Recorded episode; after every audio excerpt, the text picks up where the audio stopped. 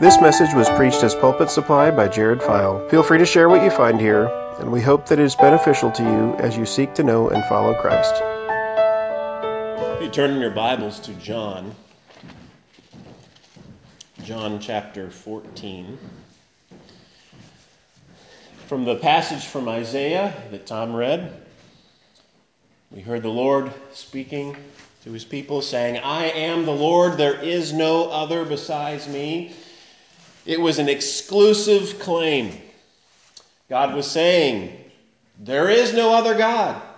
We heard it many, many times. There is no other God. All other idols, all other false gods will not save. They are not real. Only the Lord.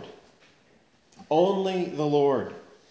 He makes an exclusive claim. And when we come to the New Testament, it is no different than that. In John chapter 1, we read of how in the beginning was the Word, and the Word was God, and the Word was with God. And everything that was made was made through the Word. This Word was Jesus. This Word was the second person of the Trinity, who, in verse 14 of chapter 1, the Word became flesh and dwelt among us. In verse 18, we read how uh, the God, the only God, had, had revealed the Father to us, had revealed Himself to us. In John chapter 14, Jesus makes this exclusive claim like the claim made by the Lord in Isaiah 45. Now, in our world today, we don't like exclusive claims. Outside of the church, we will find people saying, well, you know, you have your truth and I have my truth. You have your God and I have my God. And basically, the idea is that every road leads to the same place. Let's all just get along. Let's all just coexist. You've seen the bumper sticker. But Jesus says something that is very controversial. Jesus said, I am the way, the truth, and the life. No one comes to the Father but by me. Some people will say, well, all religions just teach the same general things. But if you really believe that, you cannot have really considered what Jesus is saying here. Jesus is saying, I am the way, the truth, and the life. No one comes to the Father but by me.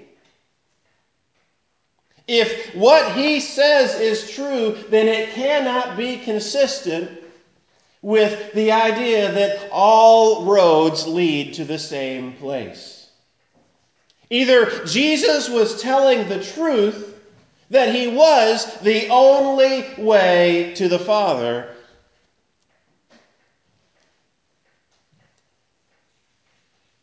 or we're all deluded.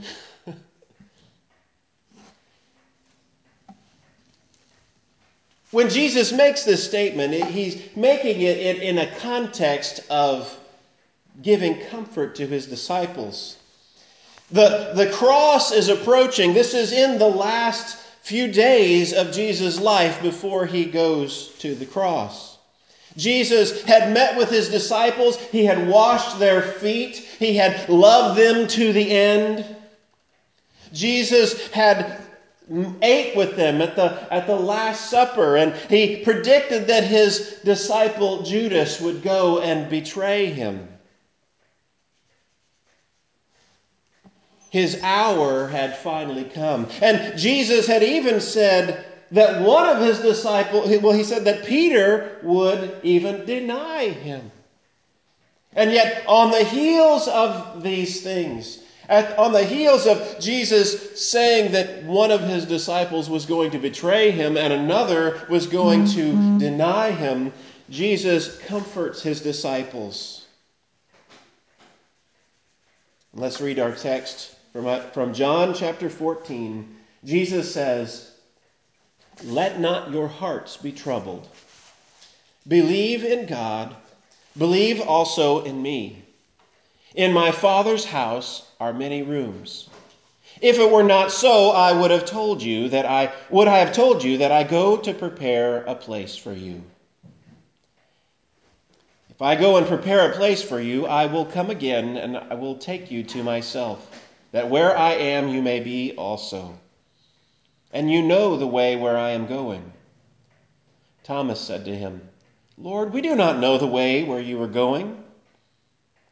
How can we know the way? Jesus said to him, I am the way and the truth and the life. No one comes to the Father except through me.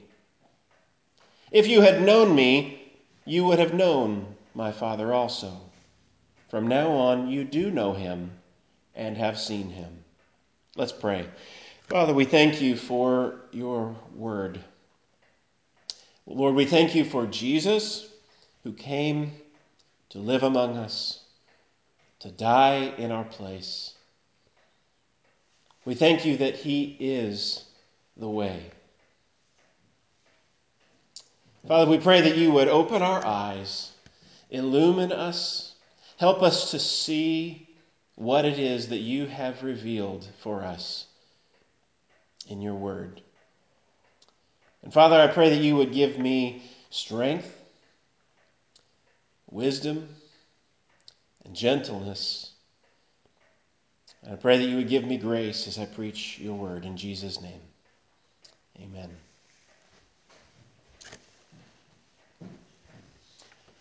That verse, I am the way, the truth, and the life. No one comes to the Father but by me, seems to be at odds with the rest of the text we're looking at. Now, not for us, those of us who are believers, those of us who have trusted that Jesus is the only way, but from an outside look, if, if you see this, Jesus is trying to give a comfort to his disciples, saying, Let not your hearts be troubled.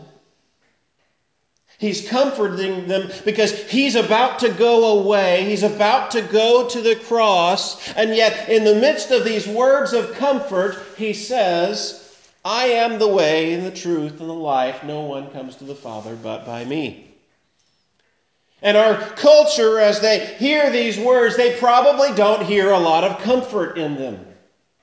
They probably don't hear any comfort from the fact that Jesus is making an exclusive claim.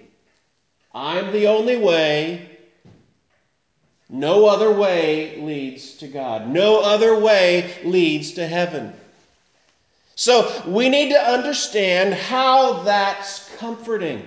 That's one of the things we're going to try to accomplish. Jesus says, Let not your hearts be troubled. Think about it. Jesus had just said that one of his disciples was going to betray him. Jesus had just said that Peter, one of his closest disciples, was going to deny him. In the passages before the one we're looking at this morning, Jesus it tells us that Jesus was troubled in his soul. And yet, the one who was troubled, the one who was about to face the cross, says to his disciples, Let not your hearts be troubled. In the midst of our storms, in the midst of our difficulties, in the midst of our trials and tribulations, the Lord says to us, Let not your hearts be troubled. He is not just using the power of positive thinking. He is not denying everything that's going on around him. No.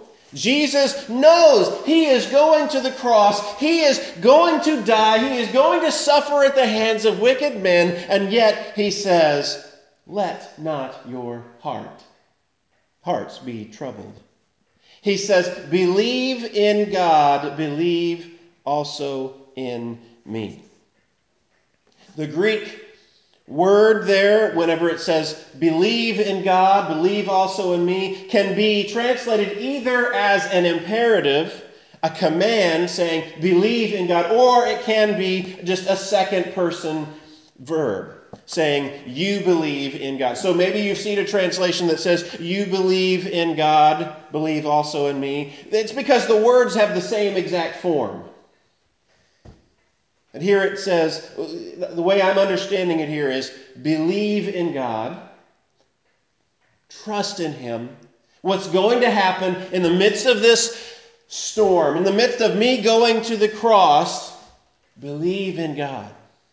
Believe that this is a part of His plan. Believe that it's in His control. And that's what we're to do when we face our trials, when we face our difficulties, when we face our sins, whenever we face anything that troubles our soul. We are to believe in God, trust in Him. But then he says, believe also in me. This is an astonishing thing for Jesus to say. He's putting himself equal with God, something that he's already done, and the Pharisees have, have wanted to kill him because he's done so. He says, Believe in God, believe also in me. He's saying, The object of your faith should equally be God and me. That's what Jesus is saying. Believe in God, believe also in me. When we face our struggles and our difficulties, whenever we face a loss of a job, when we face family trouble, a child who doesn't obey, a grown child who seems to be making a mess of their life, believe in God. Believe also in me, Jesus says to us. Jesus then says, In my Father's house are many rooms. If it were not so, I, would I have told you that I go to prepare a place for you? Jesus had been talking about he's going away. He's going away. And in doing so, he's talking about he's going to the cross. He's going to die on the cross, be buried, but yet he's going to raise again on the third day. And as he goes away, he tells his disciples, Do not be troubled. Do, let your hearts not be troubled. Believe in God. Believe also in me. I'm going away to prepare a place for you. In my mind, I've often, in the past and uh, growing up hearing this passage, I've, I've often thought about this in terms of Jesus was going away and he was going to build on a build a house somewhere, or build on a room or something. But I don't think that's actually the way we should understand it. It's actually in his going. In his going to the cross, he is making that way. He is preparing a place by his dying, by his suffering.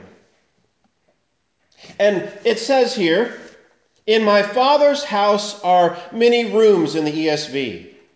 We're all familiar with the, the King James Version where it says, In my Father's house are many mansions. The, the word there, it has the idea of dwelling places. It's more of a general term, dwelling places. And so Jesus says, In my Father's house are many rooms. I think the, the newer translations tend to, to see something here if it's all inside of one big house then why would we have several mansions inside of this house? I think it's better to understand that as rooms, dwelling places within God's big house. And so Jesus is saying to his disciples, In my Father's house, the big house, are many rooms. If it were not so, would I have told you that I go to prepare a place for you? Now, the disciples might be thinking, When did you say something about going to prepare a place for us? He hasn't really said that yet. He's just now getting to that, but he has. He's been telling them, I'm going to the cross. He's been telling them, I'm going to be betrayed. All of those things that he was telling his disciples about the cross that he was about to face were telling them he's going away. And all of those things, the reason for his going to the cross was to prepare a place for you.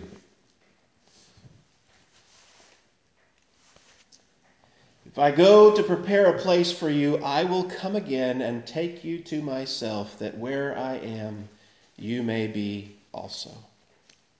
Jesus is telling his disciples, I'm not going away permanently. I'm not going away to leave you here on your own.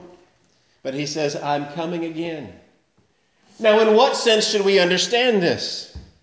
It can be that we understand that he's predicting his resurrection. He's going away as he dies and he's rising again, so he's coming back to his disciples. But we, as 21st century believers can also understand this in the sense that he's going away whenever he ascends to heaven and he is away from us. And yet he is coming again. We believe that Jesus is physically, bodily returning one day. As the book of Acts tells us, just the same way that the early disciples saw him go into the air as he was ascended into the clouds, he's coming again in the same way, bodily, physically. He was going away to prepare a place for us, and he's coming again to bring us to himself, that where I am, you may be also. And then Jesus says, And you know the way to where I am going. But Thomas said to him, Lord, we don't know where you're going. How can we know the way? Jesus was not being disingenuous whenever he said, You know the way where, we, where I am going. They should have known. In fact, he had been with them. Because what he spoke of was not just a trail. What he spoke of was himself. And he answers Thomas with this objection We don't know the way. He answers Thomas, I am the way. I am the way and the truth and the life. No one comes to the Father except through me. The disciples, and particularly Thomas, he was the one who, who vocalized this concern. How do we get to where you are? How do we get to the Father's house? Where are you going, Jesus? Jesus answered, I am the way. He wasn't just showing the way, he wasn't just explaining how to get to the Father's house. Jesus says, I am the way.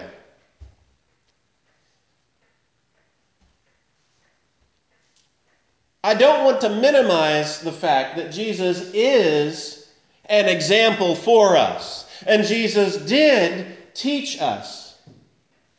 But it's not through following Jesus' example that we're saved. And it's not through following Jesus' teachings that we're saved. It's by embracing the person of Jesus himself. It's by trusting in him. He is the way. When Jesus was going away, as he was going to the cross to suffer and die for us, he is the way.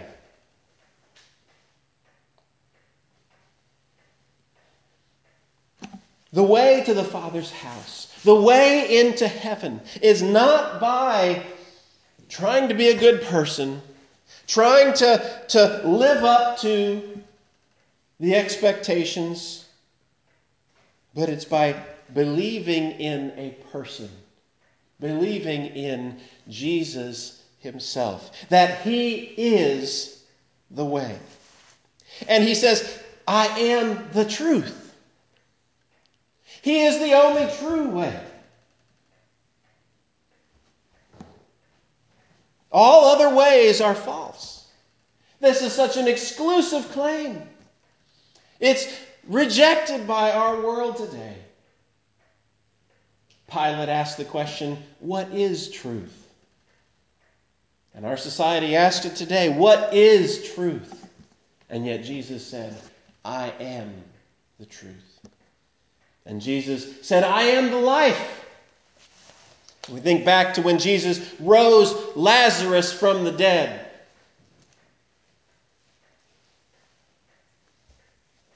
Mary or Martha was asking Jesus, you were talking to Jesus about the resurrection. Jesus said, I am the resurrection and life.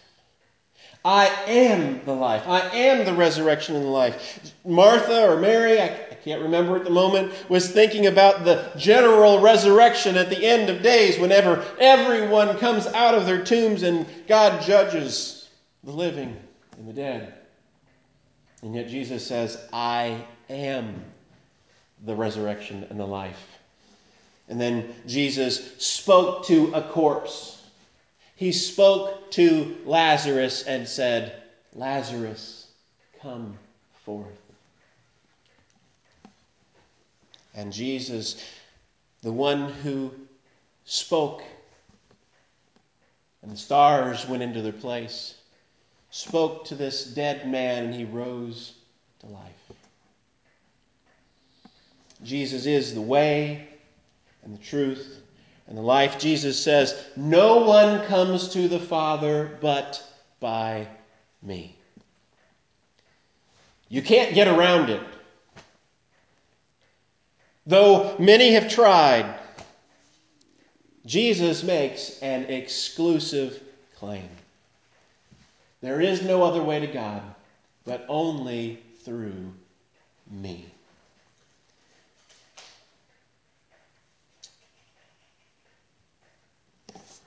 And he finally says, If you had known me, you would have known my Father also. From now on, you do know him and have seen him.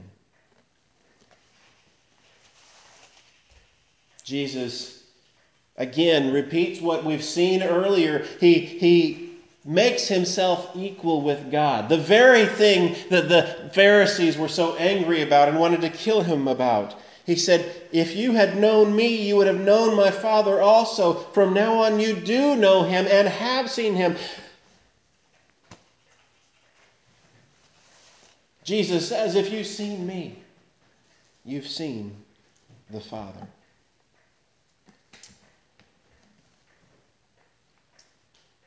How is this comforting? I am the way and the truth and the life. No one comes to the Father but by me. This exclusive claim that Jesus is the only way. How can that be comforting? As I said, our world looks at that and, and think that's, that's something they want to reject. That's something they want to turn away from. It's not something that people find comforting. But think about it in the perspective of those first disciples. Jesus is going away. There, he's going to the cross. He's going to die. And whenever the disciples ask about the way, he says, I am the way and the truth and the life. No one comes to the Father but by me. We, we do not want to divorce, to, to separate out that verse, verse 6, from the rest of the passage. Jesus' words are comforting because he's saying, in the midst of me having to go away, in the midst of the suffering that I'm about to face, in the midst of the fact that I'm going to go to the cross, this is the only way. Trust, believe in God, believe in me. If anyone is going to be saved, if anyone is going to be able to come to the Father, I've got to do this because I am the way. I am the truth. I am the life. I think that's how it's comforting. Jesus is telling his disciples, don't worry. I'm doing exactly what has to be done for there to be anyone saved. I have to go away to prepare a place for you. Now, thinking about our culture, maybe you've heard the story. Uh, it's an old story. Uh, it's, uh, it's from, uh, from, from, from India of the blind men and the elephant. There were some blind men. Let's just say there were three. And each of these blind men come upon an elephant, and the first one begins to feel the trunk of the elephant and thinks, oh, it, it feels like a tree branch. It must be a tree. And the second blind man feels the side of the elephant and, and says, Well, it, it feels like a, a wall. It, it, it must be a wall. And then the third blind man comes up to the tail and he feels the tail and thinks, Oh, oh this must be a rope. And of course, the narrator of the story says, Well, God is like that. We are all just blind men feeling uh, different parts of the same thing. That's how our world looks at the concept of God. Everybody, every religion basically teaches the same thing. We're all just looking at it from different perspectives. The problem with that story, though, is that the person who's telling the story assumes that they're in the position to see everything. If every religion is just a bunch of blind people groping about trying to feel an elephant, then who has the right to tell the story? Well, the one who has the perspective on everything. And the only one who has the perspective on everything is God Himself. And God Himself did come down God Himself did come down, become a human being, and He showed us the way. And He wasn't saying, like the story goes, that each religion just shows a different side of the same picture. No, Jesus said, I am the way and the truth and the life. No one comes to the Father but by me.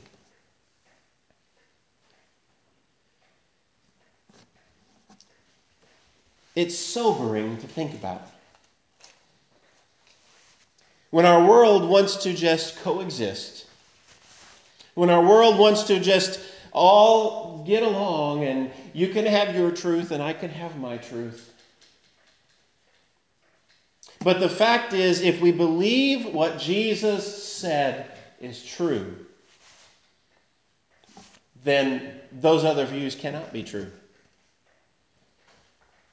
Jesus is the way and the truth and the life. No one comes to the Father but by Jesus. So there are two applications that we can close with. One is throw your weight on Jesus. He is the only Savior. Trust in Him alone. Do not go after other gods and other ways.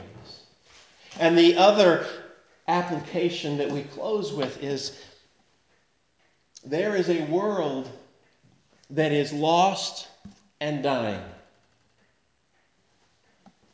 And the only way that they can be saved